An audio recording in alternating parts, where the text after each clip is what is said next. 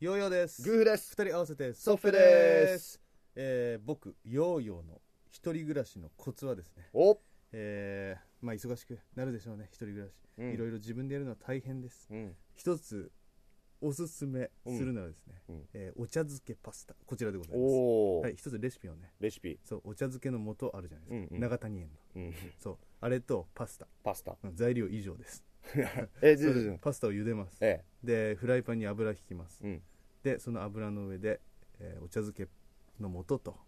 その茹でたパスタをミックスするでそれで食べてくださおい、おはい、ー、結構ね、うんまあ、仕事に追われる毎日だと思います のでささっと作れるそんな一つレシピねこれ、はいおすすめですいいですね頑張ってくださいはいえー、グーフの友達の作り方おでございますもういいね、けどもうん、知りたい知りたいえー、まず自分のことを分かってもらうということですねうんうん一番最初に分かりやすく、うんえーアイコン的にこう自分を見せるというね、アイコンうん、分かってもらえると、まあ、相手ももちろん心を許してくれますので、うんうんうんうん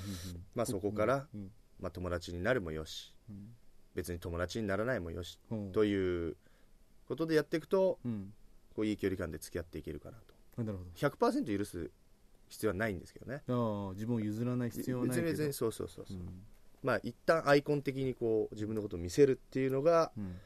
友達の作り方のコツかなとおー思いますので自分はこういう人間だともうもうもう分かりやすくうんえー皆さんもぜひ試してみてくださいはいということで